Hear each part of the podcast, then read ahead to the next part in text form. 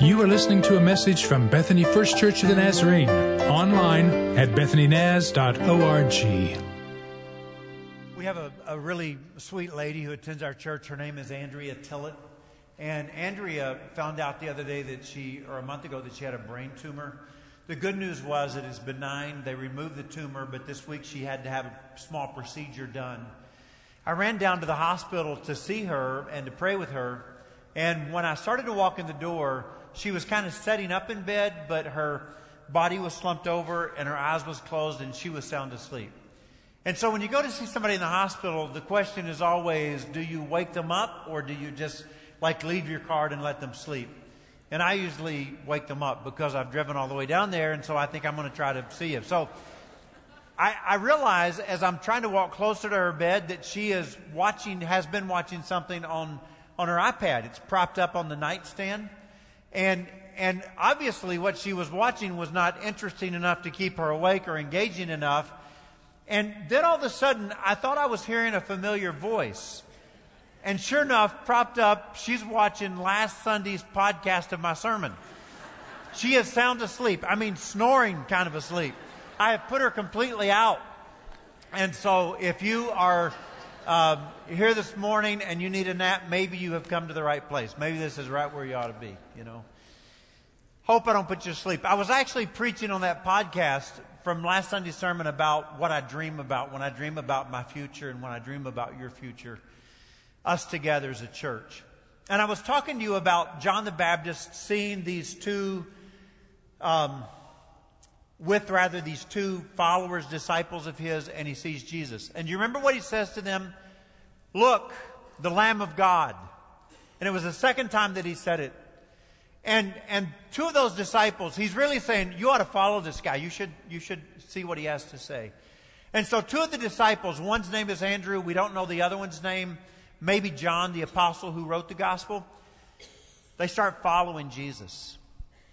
And Jesus turns around and says, What do you want? I told you last week that I thought it was a great question. You're a follower of Jesus, right? What do you want? Are you a follower of Christ? You're following him, right? So what do you want?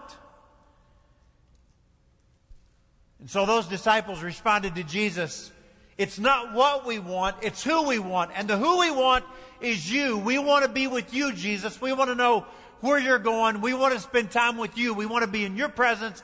We want to talk to you. We want you to talk to us there. That's what we want. We want to hang out with you. And I love Jesus' response. Well, if that's what you want, then come on. And so they spent an entire day with Jesus, hanging out with him. Now, here's where we're going this morning. What happens as a result of being with Jesus for a day was that they have to do something now. They are burning to do something. They are designed to do, they can't help but do something. And they go find other people and they tell them about Jesus and they bring them to Jesus. I want you to know who I know. I want you to be with who I've been with. I want you to experience what I've been experiencing. And so they go and they find people and they bring them to Jesus after they've told him what they've experienced. So I want to I want to share this story with you, okay? So will you go with me to the Gospel of John, chapter 1, Gospel of John chapter 1, and I want to start reading with verse 40, okay? So Andrew is Simon Peter's brother. We don't hear much about Andrew except that he was Simon Peter's brother. He really is only center stage in the scripture three times, and we will talk about those three times.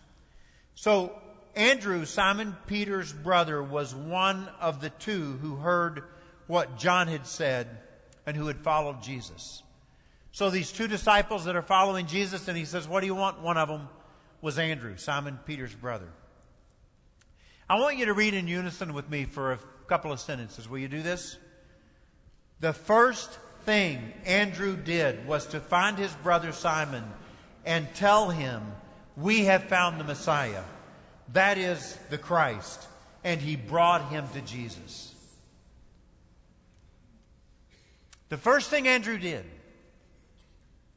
was to find his brother Simon and to tell him, We have found the Christ. And then he brought him to Jesus. So here, here is Simon Peter standing in front of Jesus for the very first time. First time to meet him. And here's what Jesus says Jesus looked at him and said, You are Simon, son of John. In other words, I know you and I know your daddy. And then he does something that seems a little bizarre he changes his name. He gives him a new name and a new identity. He says, You will be called Cephas. Cephas is Aramaic, the language Aramaic. And so John does what he often does for his Greek readers. He translates it into Greek, which, when translated, is Petros in Greek, Peter. If we translated the word Petros in English, it would be rock. So this is God's word for us today. I went to church uh, not too long ago, and I don't get to do this very often, but once in a while, I get to just go to church and, and, and not preach or not be, you know, the pastor in that particular setting. And so I know this guy, the guy who was preaching, the pastor. He's, he's a nice, nice man. I like him a lot. Um, known him for maybe a couple, couple of years now. And so he's up there preaching, and, you know, I love it when I get to just listen, you know. He says this, though. Since Jesus was a friend of sinners, and I mean, he's on a roll at this point, right? He's, he's, he's stoked. He's pumped up. Since Jesus was a friend of sinners, you would think that more of his followers would be friends of sinners and not simply churchgoers. I mean, he says it with lots of passion. So you think that since Jesus was a friend of sinners, you would think that more of his followers would be a friend of sinners and not just churchgoers. And so I don't know if you ever do this when I preach, but I became a little defensive. And I kind of said to myself, well, I think a lot of us are more than just churchgoers, okay? I think there's a little more to us than that. And then the conversation kind of keeps rattling in my head. We'll just go back to the first part then. Jesus was a friend of sinners. You're a follower of Jesus. How many friends do you have that are sinners? And so the first thing I did was what I do when I get pulled over. I tried to play the pastor card, you know. But I'm a pastor. And I began to sit there and kind of crumble inside before the Father. I took out my phone and I looked at people that I'm praying for who don't know Jesus. And I think praying for people is really good, but I began to ask myself, how good of a friend am I to these people? Am I nurturing these relationships? Come on, Ricky, are you a friend of sinners? And I had to admit to myself, I'm not. I'm not right now at this season of my life a very good friend to many sinners.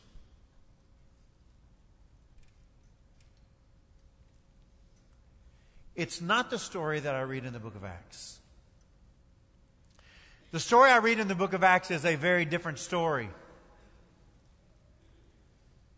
It's a story about a group of people, and I keep reading phrases like this. They continued to testify to the resurrection of Jesus. They never stopped preaching and teaching the good news about Christ. On one occasion, a couple of them actually said, We cannot help. I can't help it. You can understand it. I can't help but tell what I have seen and heard. Wherever they were scattered, and they were scattered because they were being persecuted, they were running for their lives, they continued to share the good news of Jesus, wherever they were scattered.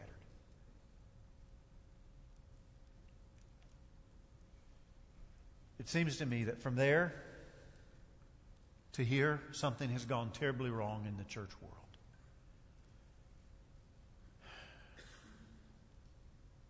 So let me, let me tell you a story to explain what I'm trying to say. I was at a church board meeting uh, a few weeks ago, and one of the ladies on our church board said, You remember the time we went down to Midtown when we were praying about planting this church? You remember we went and ate at different restaurants and then we all met at the Sandridge building. We have a guy on our board who works there and he said they would let us have a prayer meeting in their building. We could go up to this upper floor and it's all glass windows and you can just look around and see the whole city. It's, it's a beautiful setting. What a place to pray for the city. We can pray from there. She said, You remember when we got off the elevator up on that floor, there was a lady there? Cleaning lady. Her, her apparel kind of gave her away. It was apparent that she was a Muslim.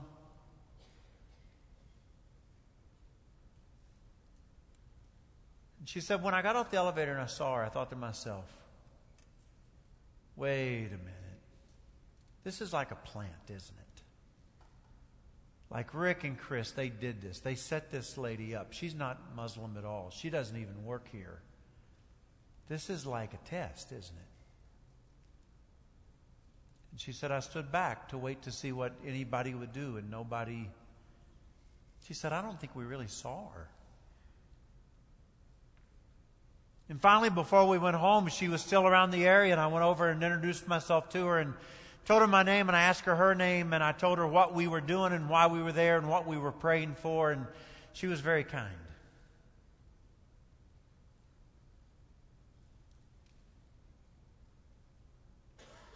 Man, we're going to a prayer meeting, you know?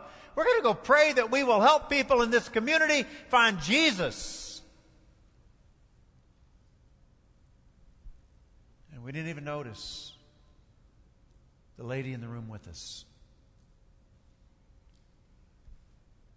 You know, it's like we get up in the morning, we're going about our day, Lord, help me provide an offering. I think that's a great prayer to pray. I love that prayer.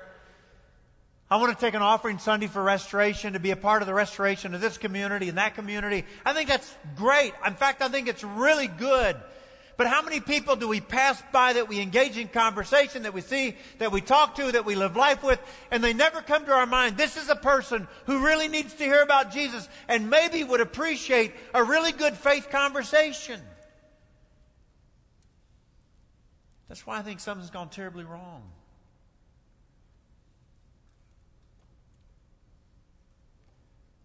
What changed? When did we stop seeing people for who they really are? And why did we stop burning in our hearts to tell people about Jesus? Now, I realize there's some of you who, who you do really well with this. I mean, you, you, you're, you're doing great. You know, there's some of us that really need a revival in our hearts. And it's not something we have the power to create on our own. I think we come before God humbly saying, I need a fresh touch from you. Something has got to change inside of me. I can't keep living like I'm living. We don't know a lot about Andrew. We know that he was born in a village called Bethsaida. We know that he was the son of Jonah or John. He had a brother named Simon Peter, and Simon Peter is the guy that we know a lot about, right? He was in the inner circle with Jesus. He did some amazing things. He had this great confession of Christ. Jesus said upon that confession, I'm going to build my church. But Simon Peter is more in the background. I mean, but Andrew is more rather in the background as a brother to Simon Peter.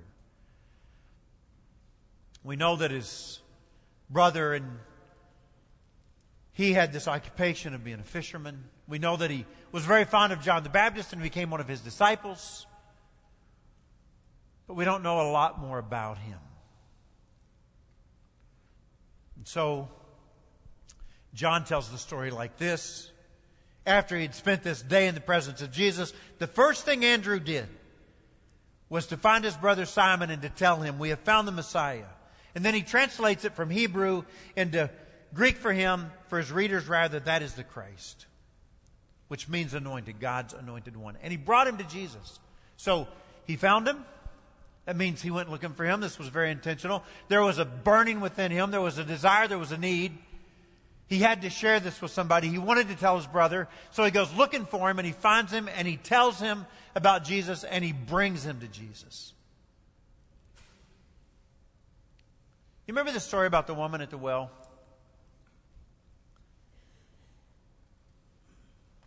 Hasn't really lived a very moral life. And Jesus is faithful to call her out on it, but he's a lot of love too.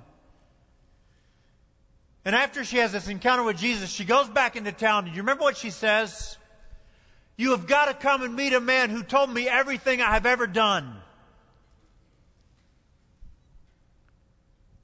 So she goes and she finds some people and she tells them and then she brings them to Jesus. And the Word of God says that many put their faith in him that day because of her testimony. Do you understand the power of an invitation?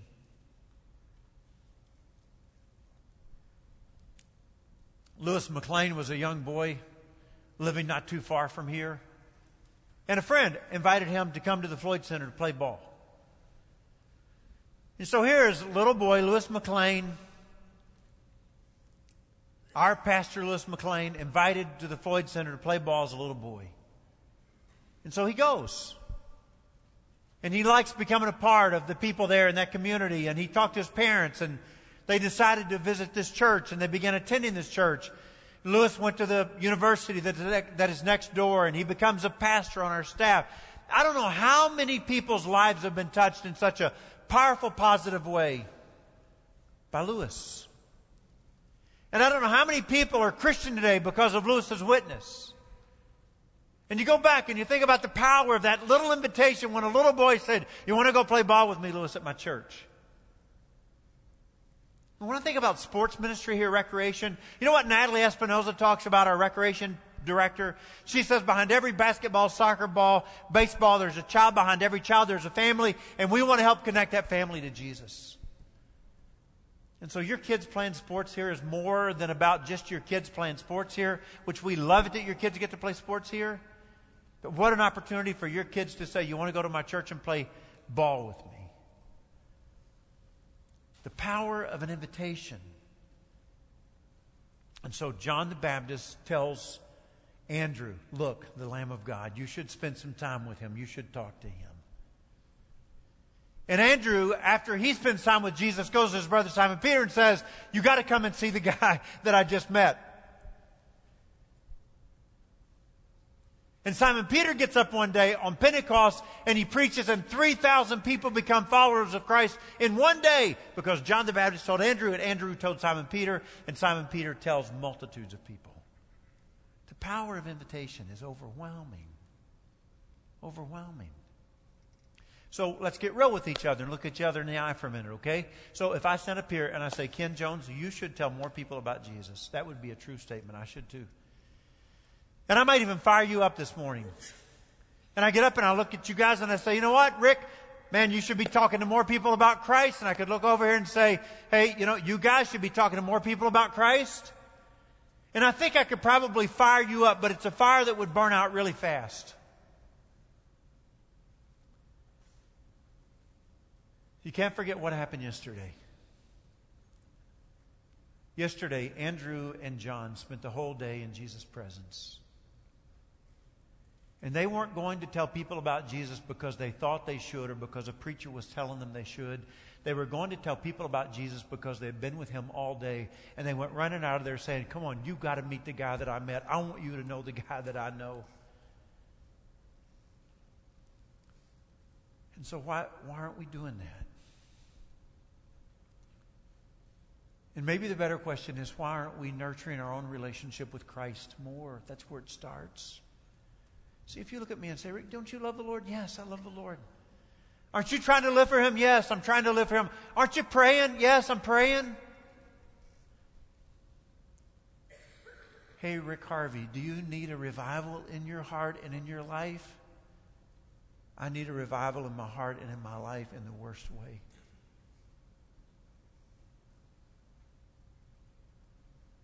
Because I think if my relationship with Him is burning brighter, I'm going to be saying, I want you to know Jesus like I know Jesus.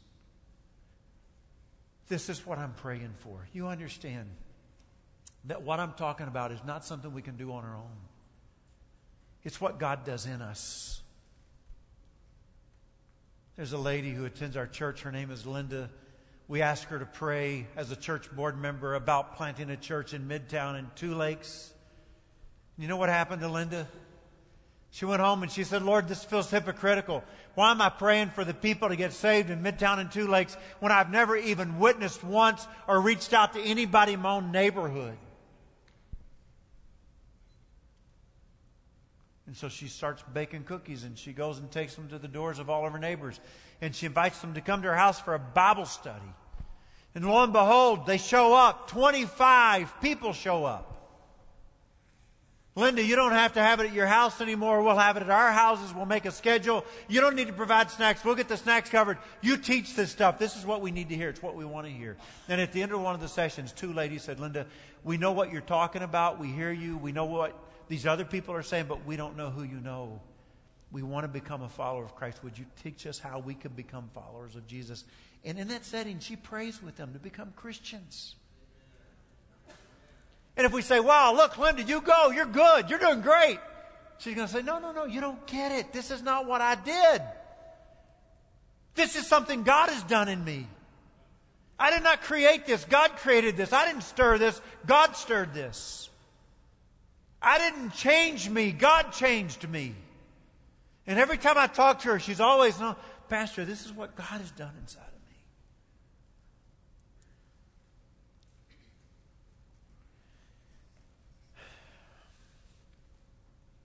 We had a staff retreat about nine months ago. It was really good.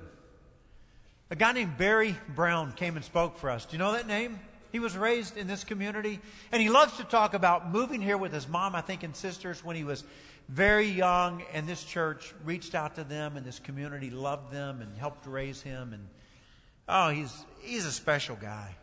Some of you probably know him well. I'd only met him that that was my first time. So he spoke to us as a staff, and he talked about identity. Your identity in Christ. And it was really good. Every session was really good. We played together, we ate together, we met together. He opened God's word to us. We prayed. It was it was it was good for us. So last night we were together. He says, "Okay, here's what I want you to do." After he had spoken about our identity in Christ, go off by yourself, find a place to pray, and and maybe God has a name for you. So if God gave you a name, what would be the name that He would give you?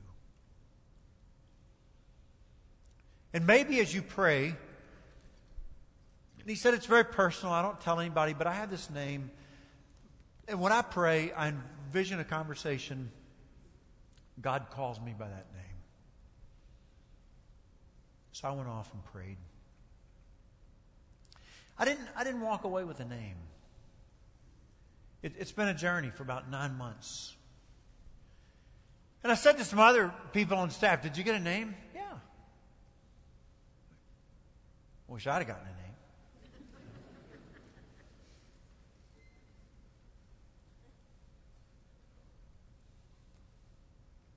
Jesus, this is my brother Simon. I really enjoyed my time with you, and I was very excited, and I wanted him to meet you. So, this is Simon. Jesus says, Hello, Simon, son of John. I know you. I know your father. I'm going to give you a new name. From now on, Cephas.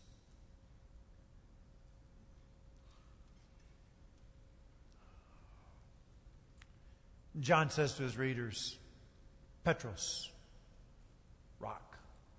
Peter.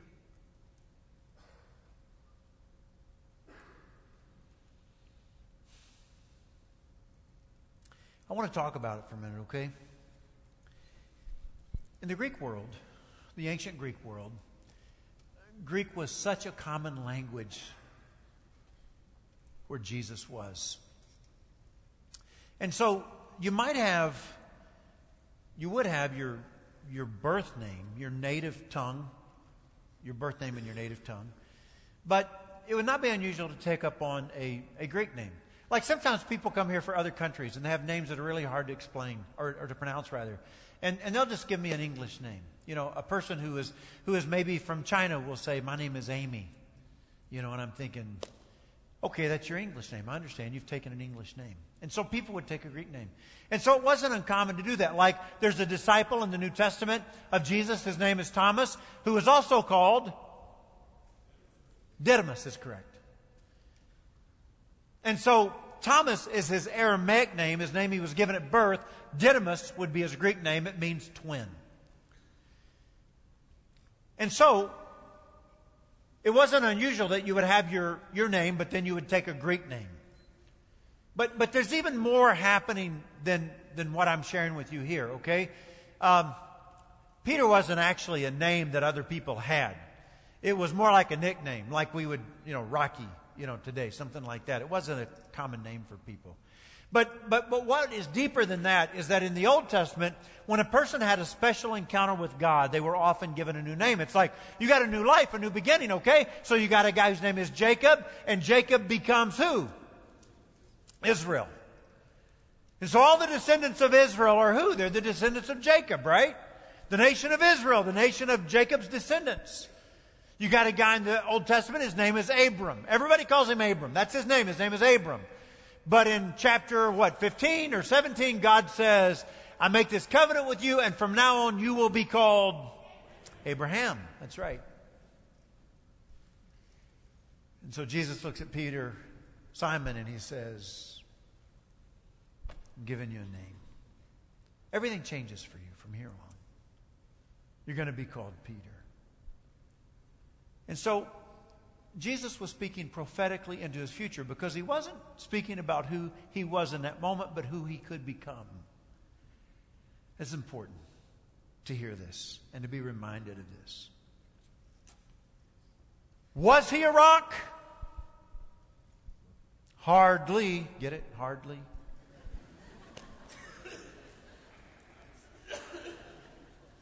he blows it time and time again. He denies even knowing Christ. He just makes a whole mess of everything. He talks way too quick, sticks his foot in his mouth, you name it, he does it. Did he become a rock? On the day of Pentecost, he gets up and preaches, You killed him, he was the Messiah, you should repent, and 3,000 people get saved that day. So Jesus is speaking into his future. It's not who you are today, but it's who you're going to become. And so I've been dreaming.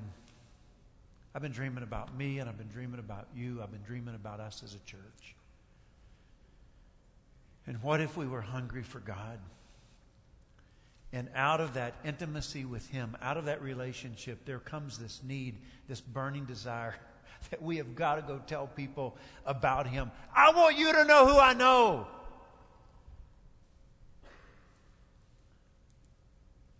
So, how do you talk about that? See, I think when you dream, that's about vision. And vision is about who we are, not what we do. That's mission.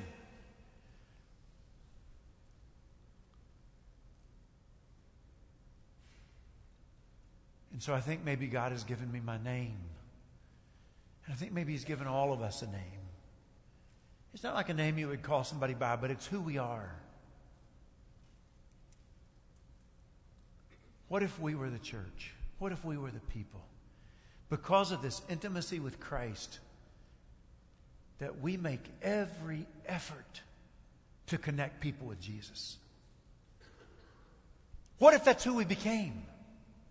So you say, Rick, would you describe yourself right now as a person who makes every effort to connect people with Jesus? I would say, no, I'm not that kind of person. It's who I want to be.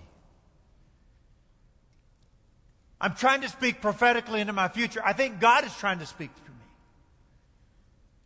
Is, is Bethany First Church the kind of church that makes every effort to connect people with Jesus? I would say, well, sometimes we make some effort, but no, I don't think we could say we're the church that makes every effort to connect people with Jesus. But it's who I think we could become. What if God changes our identity? What if we become the people who hurt for lost people?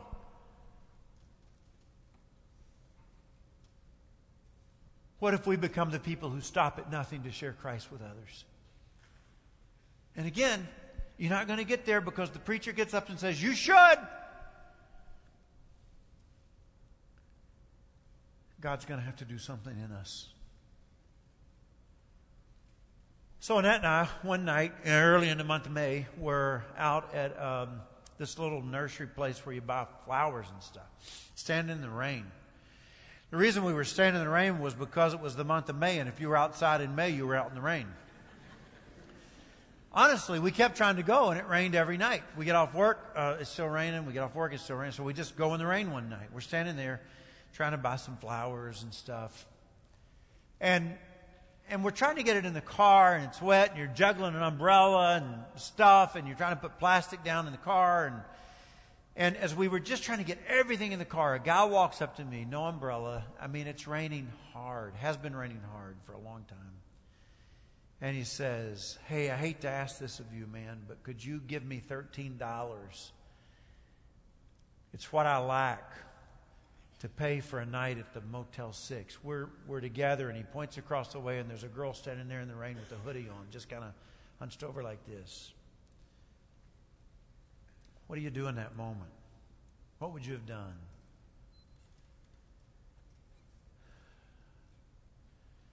So I, I'm trying to get the trunk closed. I'm trying to get the umbrella. You know, I'm trying to get out of the rain. I'm trying to answer him. I don't trying to make the right decision of what I should say. And so finally, I just said, "Yeah, I could do that for you. I, will tell you what I will do. I will I will drive down to the Motel Six, and I will give them thirteen dollars if you will give me your name and tell them that this should go towards your bill tonight." To which I thought he was going to say, "Oh, but let me explain. Uh, you see, you know, I thought there was going to be some reason why I need to give him cash or something like that." But he surprised me. He said, Thank you so much. I feel so bad about asking you for this, but I, I, I am so thankful. Thank you so much. I said, okay, I'll, I'll go now. He said, all right, thank you again. No problem. So I got in the car, and they're walking in the rain. And our car is full. We, we're in our little car, and the back of it is just full. Everything's just. And I said to Annette, I said, um, I wonder if we should buy their dinner. And Annette says to me, because I've been talking to her about this for months, she says, I think we should make every effort to connect these people to Jesus. And so I pull up and I wrote on my window and I said, You guys want to run in there and we'll buy your dinner? We could eat together. Said, That'd be awesome. And so, soaking wet, we go into Chick fil A and we sat down, we ate. We prayed for them when we prayed for the meal. We talked to them. We uh, juggled stuff around in our car and we got them in it and we got them up to the Motel 6. We got their room covered. I, I, I wish I could tell you there's a lot more to that story, you know. What happened was that I've tried to call and left messages and there's been no response. And I wonder if he's lost the phone or, you know, lost coverage to the phone or I don't know. But that's that's it. That's all we got to do.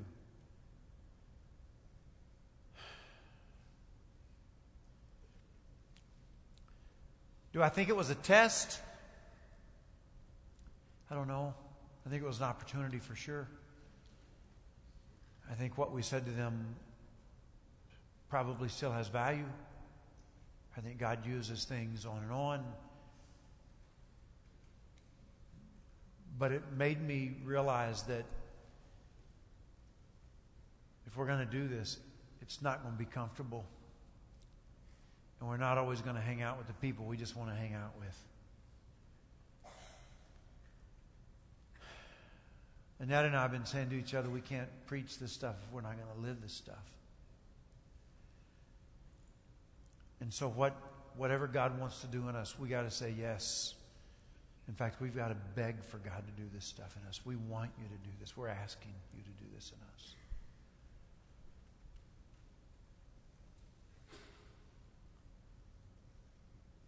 What if that's who we became? What if that became our identity? We're the people who stop at nothing. We will make every effort to connect people with Christ.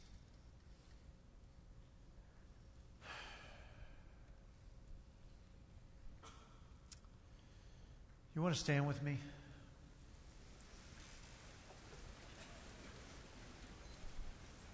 You can come to the altar this morning if you want. I think it's always good to do that if you choose to. Always feel free, okay? In fact, I'm not saying you shouldn't today. I'm saying you, are welcome to. That's, that's good. But it's, it's sometimes maybe a choice to pray where I'm standing, and that's, that's okay too. If you want to be prayed for, for physical healing or something in your life, there'll be pastors here. They'll be glad to pray for you. All of that is always there for you. I want you to come if you want to come. What matters to me more than coming to pray is that you pray. And if that becomes a deterrent that I didn't go down there to pray, don't let that keep you from praying, okay? That's all I'm trying to say is that you can pray anywhere. I hope you pray throughout this week.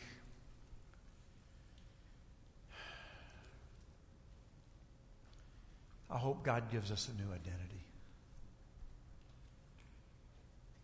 So, it would be really silly, in my opinion, to preach this sermon without saying this, however, that if you don't know Jesus this morning as your personal Lord and Savior, then I would like to invite you to come and know Him. I'm, I'm talking about this is this is all free. It's forgiveness of sins, a transformed heart, a change of life, a new identity. I mean, it is life changing. And if somebody tells you that it's something short of that, don't believe them. Just because we've tried to reduce this to getting forgiven and getting some guilt off my chest, that's not what the Bible teaches. We, the Bible talks about a rebirth, becoming a new person in Christ. And so this morning, I, I invite you to come to know Him. And if you want to pray about what God has said to you during the sermon, because I do believe that God speaks to us through His Word, feel free to pray about that as well this morning. So before we go, whatever we do, whatever we do, let's pray. Okay?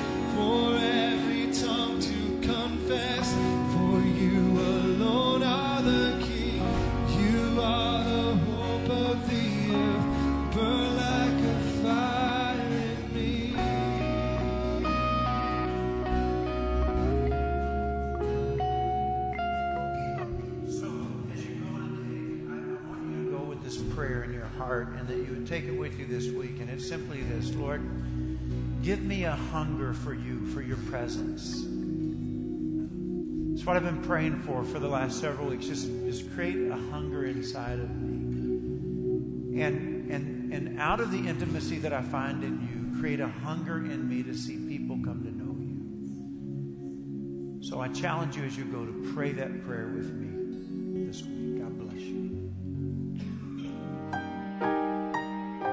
have been listening to a message from Bethany First Church of the Nazarene. Visit us online at bethanynaz.org.